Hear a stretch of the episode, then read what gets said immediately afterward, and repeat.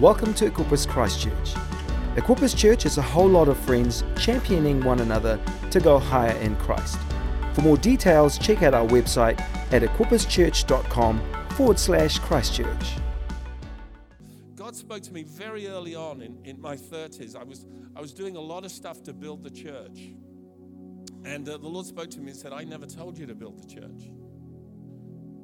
I was a little shocked when I heard that. You know, I, was, I said, Well, what did you tell me to do? He said, I told you to seek the kingdom. If you seek the kingdom, I'll build the church. I thought, wow, that's, that's pretty good. You see, so often we're trying to build something, and unless the Lord builds the house, they labor in vain who build it. You know, unless the Lord is watching the city in Psalm 127, the watchman gets up in vain. You've got to learn to do things in the rhythm of God, in the power of the Spirit. It's got to be God who's taking the initiative. When Jesus said in Matthew 28, come unto Matthew, oh, Matthew 11, 28, come unto me, all you who labor and are heavy laden, and I will give you rest. Take my yoke upon you and learn of me. Take my yoke. You know, it's a, it's a lovely picture uh, that every farmer would have understood because what they did was the yoke was the piece of wood that they put across the shoulders of two oxen. And they would take a very mature oxen who understood the rhythm of how to plow a field. And then they would take a young oxen who had no idea, with all the energy and all the strength, but no rhythm. No understanding of how to plow a field, no understanding. In fact, if you took two young oxen, they would just go all over the place in a field. But if you took a young oxen and yoked it to a mature oxen, the mature oxen was just steady. The young oxen would try and pull over here. The, the old oxen, no, we're not going anywhere. This is how we plow a field. And when the young oxen wanted to go ahead, you know, he says, Buddy, you don't realize we're going to be doing this all day. Save your energy. And so when Jesus said, Take my yoke upon you and learn of me, he was inviting us to come into a relationship where we would learn how to do life and ministry according to the grace of God. In fact, that's how Eugene Peterson translates that verse. He says, Take my yoke upon you and learn the unforced rhythms of grace. It's a beautiful translation. And, and so I've made it, you know, a goal in life not to really build the church, but to seek the kingdom. And, and as I've sought to seek the kingdom, God builds the church. People used to say to me, How big is your church going to be? And I thought, I don't know. I'm not building it. I don't know. But I know this that when my children were growing up and their feet got bigger, we bought new shoes. We, we didn't cut off their toes.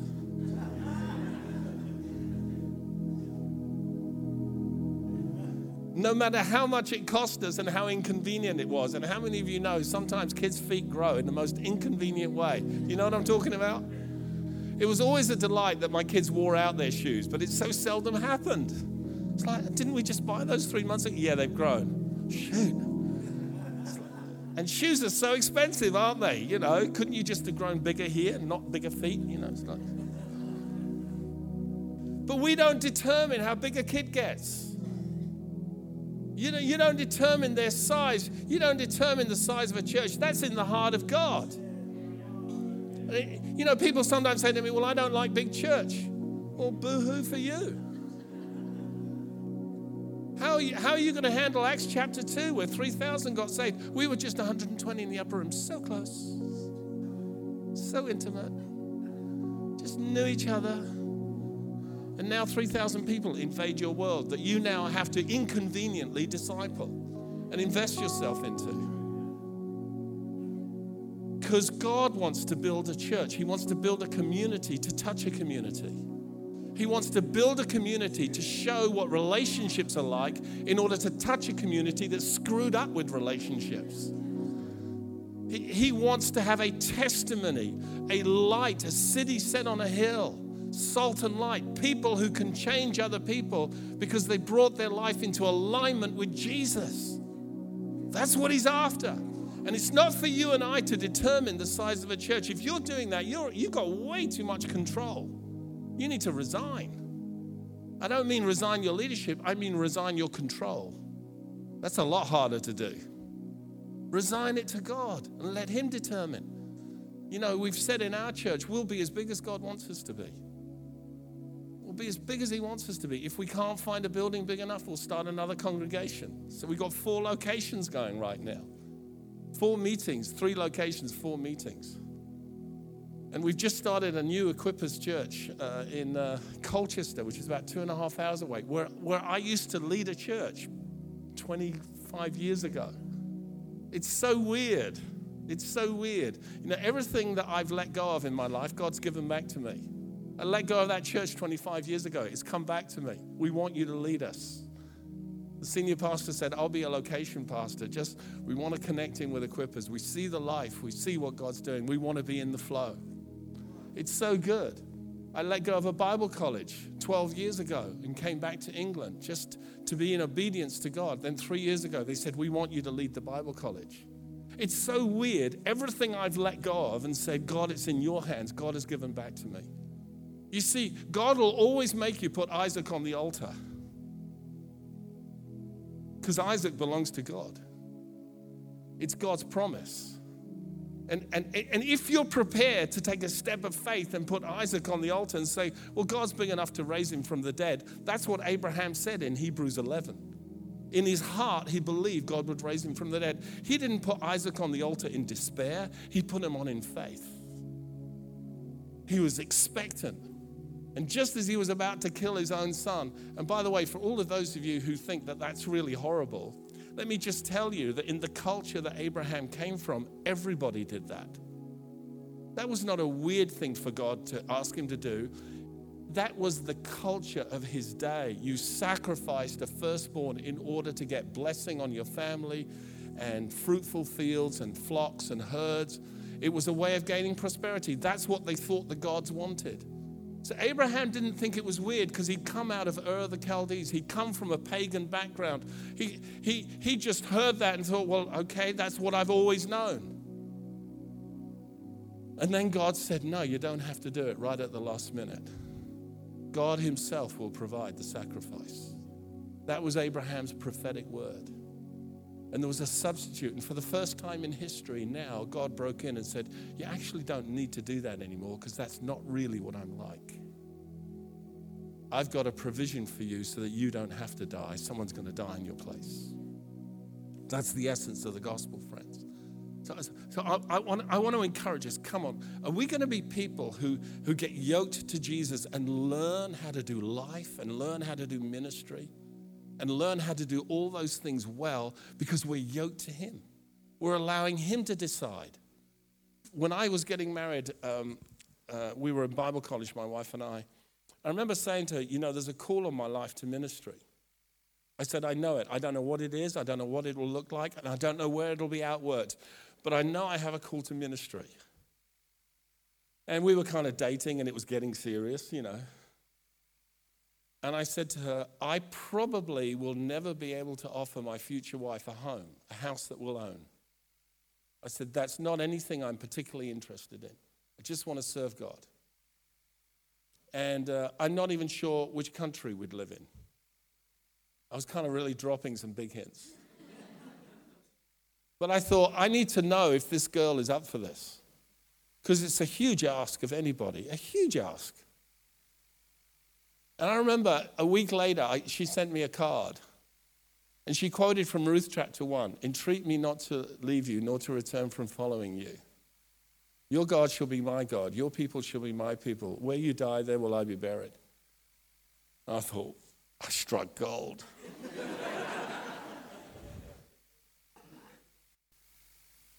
and here was the amazing thing. By the time I was 32, we did own a home. We did. But you know what? At 38, I sold it and gave the money away. Hello? Because here's the thing you don't really own your home.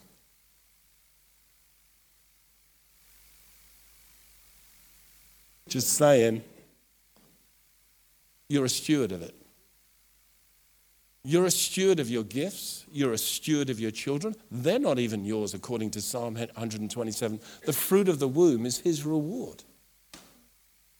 Children are the, they're his inheritance. Children are God's inheritance. He gives them life. And so we steward everything in life. And because we're stewards of it, we have to do well with it. We have to do well in our marriages. We have to do well with our kids and our family. We have to do well in our job. You have to do well with everything you own. And the way you do it well is to recognize one day I will talk to God about how I handled all this stuff. We're going to have a conversation. You know, it's called the judgment seat of Christ, but you know, that sort of sounds a bit heavy, doesn't it? But so I'm going to call it a conversation. Because the judgment seat of Christ is in the Greek, it's the Bema seat. It's where the judges decided who got gold and who got silver and who got bronze. It was more a judgment in the sense of who was winning and who wasn't, who was coming next. So it wasn't a judgment towards condemnation and rebuke, it was a judgment in terms of reward. And I think we're going to have a conversation with God, and he's going to just talk. We're just going to, I don't know, he's going to talk about it and say, hey, what do you think of that? Now you're here, now we're face to face. What do you think of that? I wish I'd done that differently, really, I do. And God's going to say, Yeah, I do too, really. well, here's the bits you did do good. Here's the bits you did succeed in. And I, I don't know about you, but I just want to have more success than failure. I want to have, I want to have more of a sense of I, I learned the unforced rhythm of grace then I resisted the grace of God. Because Paul says that in Galatians chapter 2. He says, I do not frustrate the grace of God. And it's possible to frustrate the grace of God. It's, it's possible to live your life in such a way that you keep blocking what God wants to do. And, and one of the ways I think we do that is, is we just live too independently. We just become the masters of our own fate. And the gospel is about you surrender your life to a king. And, and he's a king who can be trusted. And he's king who's got the best for you. And he's king who's got the universe at his command. And, and this king is there not just to bless you, but to use you to reach the world, to bless others. There's purpose to your life. You're here for a reason. And it's not just about me, myself, and I, and how, how, living for myself and how good can I get, but it's about me living for someone who gave his life that I might find true fulfillment. Listen, here's my challenge to you this morning. Are you the best version of you yet? Are you the best version of you yet? And do you have a picture in your head or in your heart of what the best version of you could look like? And you see, in, in my life, I, I look at my life and I, I just think, okay, this could be a better version. I need to do something here. You know, a few weeks ago, I have a, a daughter. Well, I've got five daughters, but I've got one in particular. Uh, her name's Jessica. She's the youngest one. She's a, a fitness trainer, she's a personal trainer to people. And uh, it's scary how strong she is. Just scary, scary how fit she is. You know, and she just, she's been teasing me lately for some reason. you know, just telling me how cuddly I am. That's a kind way of saying, you fat boy. just cuddly and squeezy, soft. You know, and I just, I said, Jessica, okay, I get it, I get it. And uh, and so, with a friend of mine, I'm actually working out now. In fact, the, the two weeks I've been here, it's been very hard for me. I haven't been able to go to the gym, but I'm going to the gym three times a week. Three times a week. You know why? It's a simple thing. I'm, I'm 63, and I want to do this for another 20 years. So I figure, you know, I'm going to have to take a little bit of authority over the body here and work out. Guys, some of you need to work out. You're way younger than me and way more cuddlier than me. Come on. Kind words. There's no judgment here, I promise you. No judgment, because every time you point the finger, there's three pointing back. The cuddly boy is speaking to all the cuddly boys in the room. Come on, guys. Needs to be a bit of working out. But you know what? when you start to work out, it's incredible. It, it, it releases a little bit of dopamine. You get endorphins re- released in your brain. You know what? You actually feel good. That is physiologically true. And so, you know, my daughter's created a routine for me, and she says, You need to do that for two months, and I'll come back and reevaluate how you are.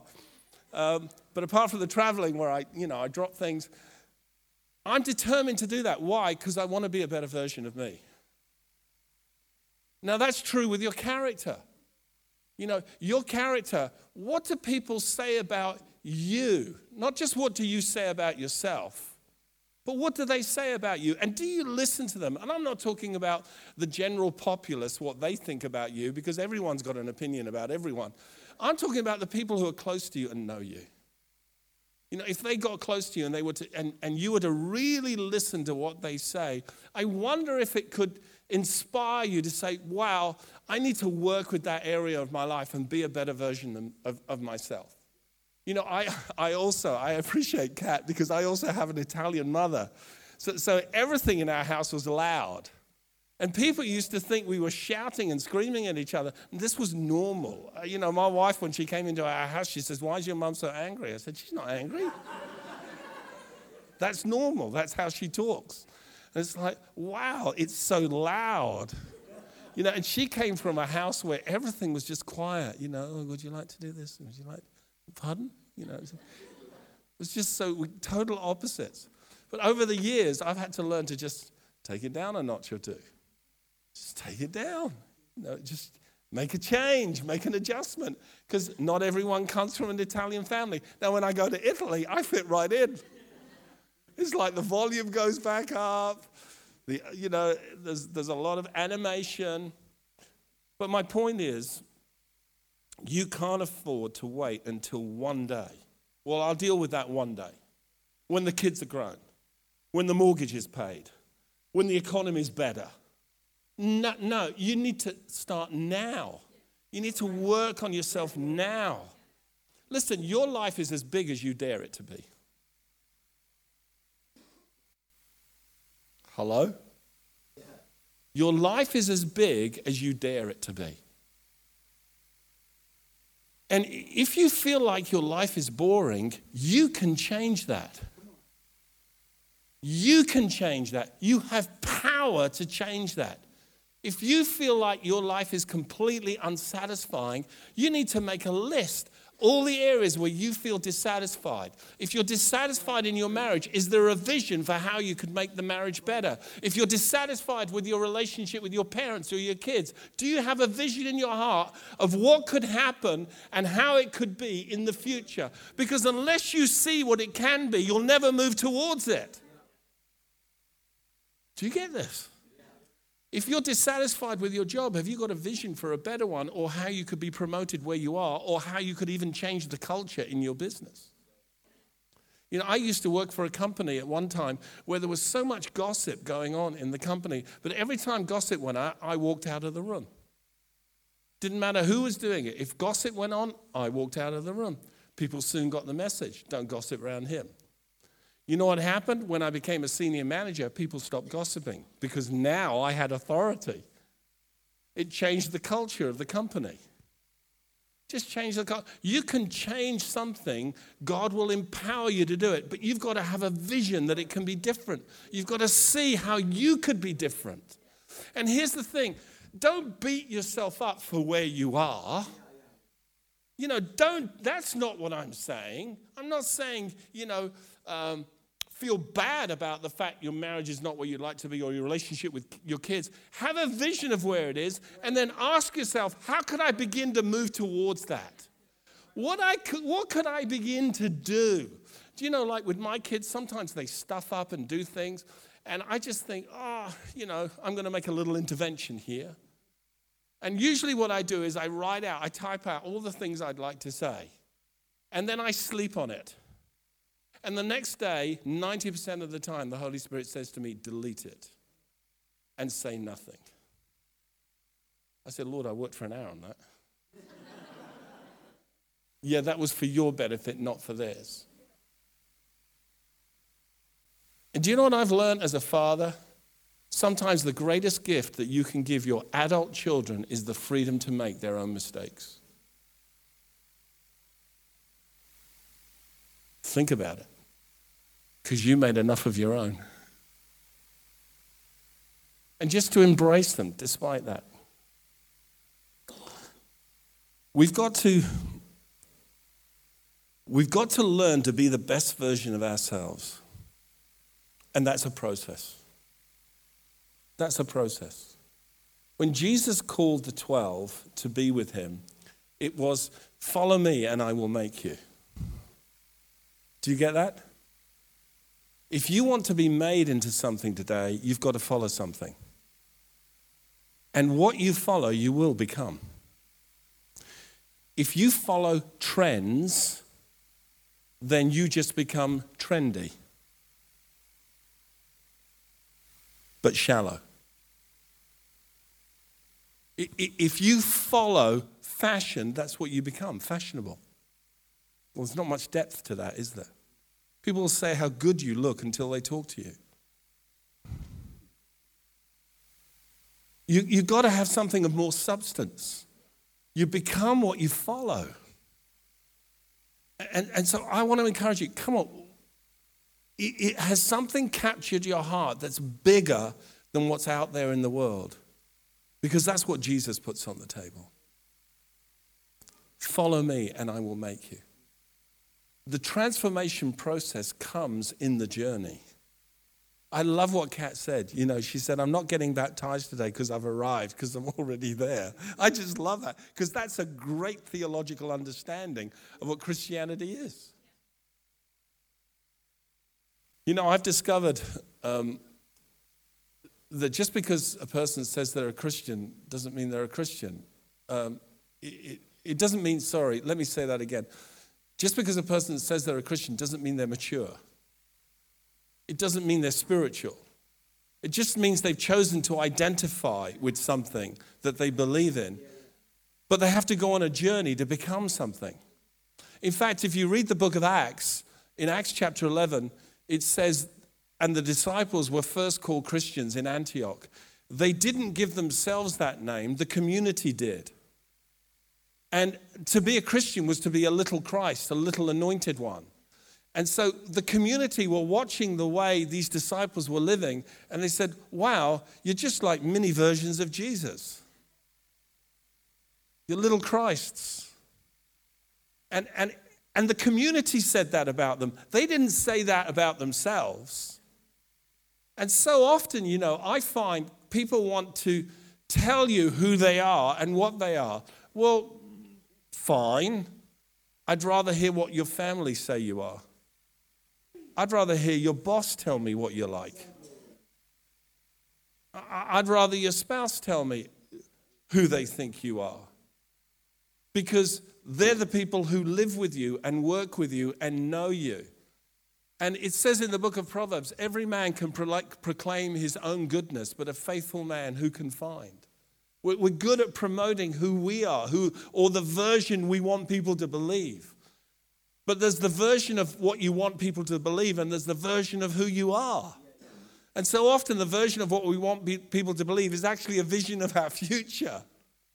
And that's okay. There's nothing wrong with that as long as you're following, as long as you're on the journey, as long as when you're with people who say, you know, you were a little harsh in that meeting. What you said was a little harsh. And you take it on and you say, oh, was I? Oh, I didn't mean to be. Thanks for that. I'm going to work with that. Um, it's so, you know, f- five daughters, I tell you, what a journey I've been on. God taught me tenderness through five little girls. I was not a tender man, I promise you. But, but I've learned compassion, I've learned tenderness. I, have learned just through raising these girls that that you actually don't need to be forceful. You don't need to shout. You don't need to do those things. I've done all that stuff. And I've learned over the years actually what you need to do is exercise real authority. And you need to speak to the issue at hand. And you need to appeal to say, Are you happy doing that, doing that with your life? And make it a conversation. And the other thing I've learned as a father, by the way, and I've learned this in ministry over 40 years, is that most of the time people will argue with you when you're in the middle of a conversation with them, but 24 hours later they'll phone you and say, You were right. So I never try and win arguments any longer. I just speak the truth. And when people argue with me and say, Well, I don't believe that, and I don't accept that, and I'm not taking that on board, I say, Okay, that's fine, no problem. Just pray about it. Call me later in the week, tell, tell me what you think. Yeah, I've been thinking about that, you said last Tuesday. You, you, you, know why? Because the only person who has the power to change you from the inside out is Jesus himself by the power of his Spirit. And when we speak the truth in love, the truth goes into our heart, and the Holy Spirit says, Every time you said no, I was saying yes. It's called conviction. And we've, we've got to learn to be a people who listen to the voice of the Spirit. We've got to be people who listen to conviction on the inside. Because I'll tell you what, when conviction comes, the grace to change comes. Have you noticed that yet? If, if you try and change yourself in your own strength, you just keep falling over. But the moment you, you could be in a meeting and all of a sudden you hear a word and it's like the Holy Spirit is really convicting your heart. When that happens, grab the grace that comes with the conviction. Grab a hold of it and say, God, you're here right now. You're convicting me. I take the grace to change right now. I agree with you. I am in this area of my life. I'm not right and I want to be right. And agree. That's what Jesus meant in Matthew 5 when he said, Agree with your adversary while you're in the way with him, lest he deliver you to the judge and the judge to the prisoner, and the prisoner puts you in the dungeon. You don't want to end up with your life bound. You want to end up with a life that's free. David Brooks wrote this once in a book called The Road to Character. He said this The central fallacy of modern life is the belief that outward success, with all its grand accomplishments, can produce deep satisfaction. I'll read that again. The central fallacy of modern life is the belief that outward success, with all of its grand accomplishments, can produce deep satisfaction. It's a dream, it's a, it's a fallacy, it's, it's like a cloud that disappears. In order to get deep satisfaction in your life, you've got to chase something more than outward success. You've got to become successful on the inside. You've got to become the person Jesus has called you to be. And I'm not talking about comparison and living up to other people's expectations. I'm talking about you following Jesus and becoming the best version of yourself. See, the Apostle Peter, when he denied Jesus three times, Jesus knew it was going to happen. He prophesied it. And here's Peter saying, oh, You know, they'll all forsake you. I won't forsake you. And he goes, Really? Before the cock crows twice, you'll deny me three times. He, he knew his weakness. He knew where he was in the journey. But then at another time, he comes to Peter and he says, Simon, Simon, Satan has desired to have you that he might sift you as wheat, but I have prayed for you. Do you realize that your failure to Jesus doesn't stop him interceding for you? You know, can you imagine being Jesus and you get a prophetic word? Oh, that guy who's just been with you for three years followed you the one you really rely on, the one you took in on all the intimate things you did, he's going to deny you three times. Now, if you were Jesus and you understood that prophetically, what would you do? Hello? Would you do the good Christian thing? Oh, that's, that's really cool. You'd be angry, you'd be upset, you'd be disappointed. You know what Jesus did? He began to intercede. And his prayer was, I don't want this to destroy him. And he prayed until he got a promise. And here was the promise when you're converted, not if you're converted, when you're converted. Can you imagine speaking that into Peter's life? When? when? It's going to happen. I've prayed. It's a done deal. When? strengthen the brethren. Jesus didn't want him to live in his failure, even though he knew the limitations of where he was in the journey right there. He wanted to live with a vision of his future. So he prophesied it before it happened. And he kept following, and he kept following Jesus. Come on, friends, don't let your past rob you of your future. Don't, don't let the things in life that trip you up now just keep pursuing that better version of yourself. and know that God loves you and accepts you right where you are right now. It's n- your, your current failure and your current lack right now is not a disqualification for you following Jesus. And baptism is not about people being perfect. Baptism is about be, being put into God. So in, in Matthew 28, Jesus' last words, Matthew 28, 19. Go into all the world and make disciples of all nations, baptizing them into the Father, the Son, the Holy Spirit, teaching them to observe everything I've commanded you. And lo, I am with you even to the end of the age. What great words of Jesus. The word baptizo means to plunge, to submerge, to dunk. When they called him John the Baptist, it was not a nice term. They were basically saying, oh, yeah, John the Dunker. Next. Next. Just kept on dunking people. And Jesus said, baptize them, put them into the Father, the Son, and the Holy Spirit, because the only way you will ever achieve your destiny in God is by following Him and being submerged in His life. See, I, I think. Uh, I think all of us need to become better versions of ourselves. Here's something that's really helped me over the years. It's knowing where am I connected. You know, in the Old Testament, they used to talk about they used to talk about peoples, tribes, houses, and families. Four things: peoples, tribes, houses, and families. So when Ruth wrote to Naomi, she said, "Your people shall be my people." Do you know who my people are? In 2 Timothy 2:22. Paul says to Timothy, "Flee youthful lust, but pursue righteousness, faith, love, peace with those who call on the Lord out of a pure heart." That's my people.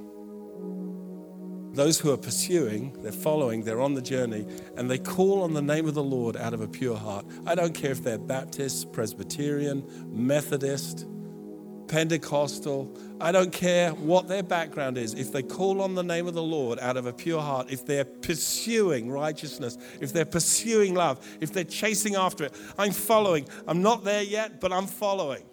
And as I follow, Jesus is making me more like the thing I'm pursuing. They're my people. Do you know who my tribe is? Acts churches. So I embrace everybody. But I've got a tribe. I belong to Acts churches. You know my house is? Equippers. You know who my family is? Equippers London. So I know my family, I know my house, I know my tribe, and I know my people. And because I've been connected, then the blessing that comes with that flows and every one of you need to be connected. Now, if you feel your people is somewhere else, then that's fine. If you feel your tribe is Elim, that's great. If you feel your tribe is Methodist, that's great. I've got nothing to say to that. But I'm saying be connected to that tribe. But in that tribe, there's going to have to be a house. And in that house, there's going to have to be a family. And the more you get connected to who your family and your house and your tribe and your people are, you know what? The more you become identified with them and you begin to look like them, you begin to talk like them, you begin to act like them, you begin to move together. 12 tribes in Israel. There are different tribes. That's okay, but it's one people. All those who call on the name of the Lord out of a pure heart. It's one people. And I found that by connecting where God placed me, do you know, for 20 years I prayed that God would connect me to an apostolic leader. 20 years I prayed that prayer. And I met hundreds of them over the years. And I felt sometimes like Samuel. Surely this is the Lord's anointed. Surely this is the Lord's anointed. No, no, no. Man looks at the outer appearance. No, don't look at the success of his ministry. No, it's not him. It's not him. I almost gave up. And then one day I met Bruce, and I wasn't even asking the question by that time. And it was so out of my radar an individual from the other side of the world. It was so out of my thinking that when Bruce asked me to work with him, I fasted and prayed for three weeks. I thought, this is insane. And I, I, literally went into three weeks. So for two weeks, I ate nothing. Two solid weeks. I ate nothing. I was fasting. I was praying. I was seeking God. For the final week, I just had a little bit of fruit a few pears, a few apples. That was it. And my wife was saying to me all the time, Have you got a conviction yet? Have you got a conviction? And literally, after 21 days of seeking God, I got this conviction in my heart. This is of me, and I want you to say yes. And you know what? Over the years, people have tried to tell me, no, no, no, you shouldn't be working with him. No, no, no, you shouldn't. Be. Amen. That's my family. That's my house. That's my tribe. That's not up, that's not up for negotiation. I went to lead a, a church in London. I told you this 35 people. All the elders and trustees said, We don't mind who you relate to as long as they're in the UK. And I goes, Well, we have a problem right there, then, don't we? Because my apostolic connection is with a man in New Zealand. They said, Well, why couldn't it be Britain? I said, I don't know. Take that up with the Lord. That wasn't my choice, that was His. He put us together for His purpose. And I said yes. Don't you love it that God brought Kat all the way over from the other side of the world? We don't know how that's going to play out, but I know something. This young woman has taken a step of obedience, and God will honor. God will protect her family. God will watch over her family. He'll honor her obedience. Abraham left of the Chaldees to a place that God was going to show him. He obeyed God, he stepped out. Come on, friends, where do you need to step out? Where do you need to reach out for the thing that God has for you? Thanks for listening to this podcast. Check out our website at equipperschurch.com forward slash Christchurch